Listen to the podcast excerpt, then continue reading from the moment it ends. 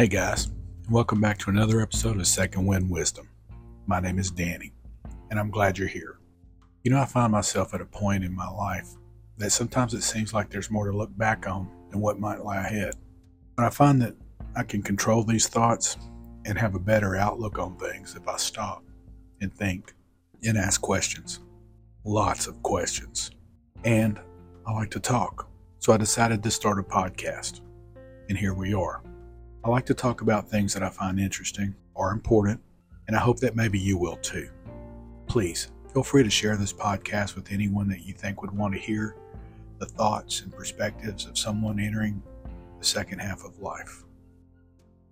So let's start today's episode with a question Have you ever stopped to think about the fact that our entire modern existence is for the most part artificial and contrived? That a great deal of our existence relies on something known as refining. That without refining, which is used to provide us with the products that we use, the clothes that we wear, and in a lot of cases, the food that we eat, that our society would probably fall apart like a house of cards. I'm talking about gasoline, the ingredients of our food, plastics, and other synthetic materials, as well as the pharmaceuticals that we use to treat illness, or the purification of metals such as silver and gold. The process of taking raw materials and then refining them to create something useful is fundamental to making our world work. Now, when most of us think of a refinery, we picture a huge industrial complex with pumps and pipes and steam and tanks. But the process of refining isn't something that we invented.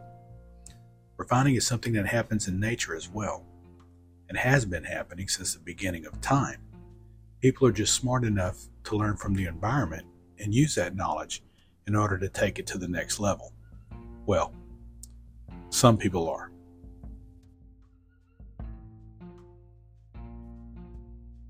Consider the honeybee.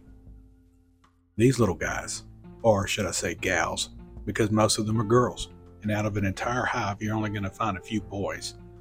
And they mostly just sit around and eat while the girls do all of the work. Uh, anyway, that's not what we're talking about.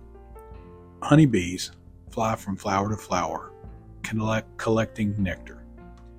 They bring this nectar back to the hive, and then through a natural digestive process and evaporation, that remove excess water from the nectar and break down the complex sugars into simple sugars and add enzymes, which results in the creation of honey, which has added flavor, built in preservatives, and a higher nutritional value than the raw ingredients of nectar. Or look inside our own bodies. Our bodies are advanced chemical refineries, which would rival any chemical refinery built by man. When we eat, our body automatically refines nutrients contained in the food that we eat in order to produce energy. Through automated metabolic processes, we break down carbohydrates, proteins, and fats and turn them into molecules that can be used as fuel for the cells. Our livers filter out harmful substances such as toxins and drugs and other waste products that are in the blood and convert them into less harmful substances so that they can be eliminated. And the kidneys also play a vital role in filtering out waste, as well as maintaining proper levels of hydration and balances of electrolytes, and at the same time reabsorbing vital nutrients. And our immune system uses several defense mechanisms to eliminate pathogens, and at a cellular level, our bodies are continually being repaired and regenerated by the constant replacement of damaged and worn out cells. And here's where I'm heading with all of this.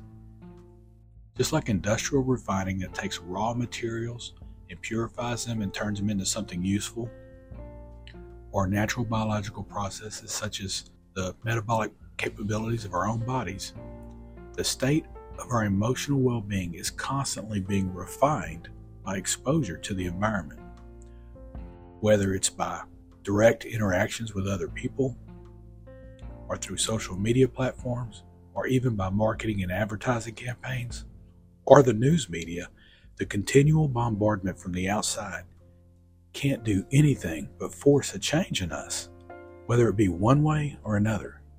But this would be a good time to talk about catalysts. In industry, a catalyst is a substance that will facilitate or even accelerate a chemical reaction or a process. Now, the funny thing about a catalyst is that even though it's instrumental in forcing a change on something else, it isn't actually consumed itself or changed in any way by the process so it can be recovered and used over and over again. Our bodies also use catalysts as well. Enzymes are catalytic agents. Our saliva contains enzymes that break down sugars and fats into forms that we can more easily absorb in the gut. And likewise, life events, such as other people's opinions, or the direct manipulation of our thoughts and emotions by social influencers, whether they be online on television or in writing can also serve as catalysts for change in us. Now, sometimes this change is good and it allows us to mature and grow. But sometimes it serves the opposite purpose. Let's use food for example. Let's talk about grain. We use grain to make breads and pastas, and we use it as filler in all sorts of processed foods. Grain is a primary source of sustenance around the world.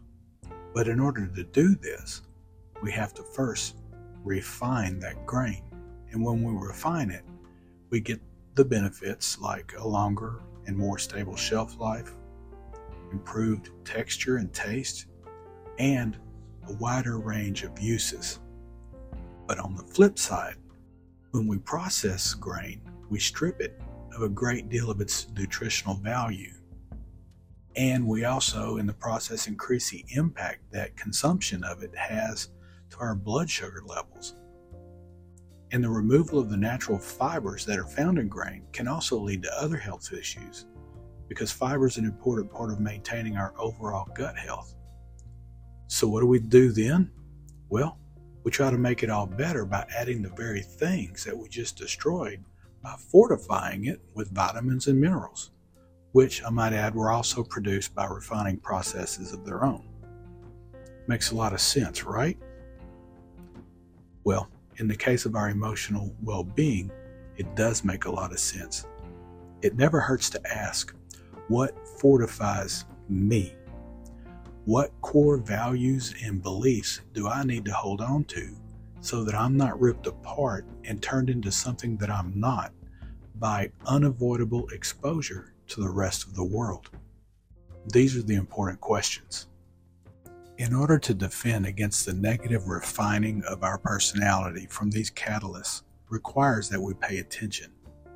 We need to be able to look in as well as out. And here's what I try to do.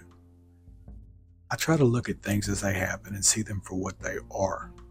I ask myself, how is this impacting my thoughts and emotions? And does it impact my beliefs? And I try to use my core values and my own sense of self as a catalyst as well so that I can absorb or eliminate all of these things as needed. Now, one of the things that I really need to work on myself is on setting boundaries.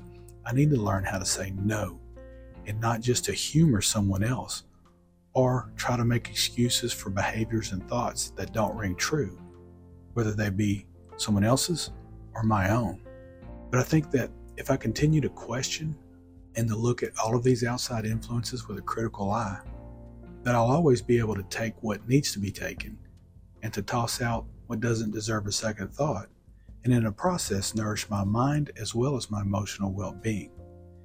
And that if I continue to seek out positive influences from the relationships that I keep, or the communities that I stay a part of, or from role models who inspire me or hold me accountable for my own well being and personal growth, that I'll be okay. And I'll bet you will too. Hey, I'd like to thank you for listening to me, and I'd like to hear your thoughts as well. And you can email me at secondwindpodcast secondwind.reply at gmail.com, or you can join our Facebook group, Second Wind Wisdom Podcast. Let me know what you think. Also, please feel free to share any ideas for topics that you would like for me to cover. I'll be standing by. And remember, new episodes are published every Tuesday, so don't forget to follow so that you'll be notified as they come online. And I'll talk to you next time. And until then, stay well.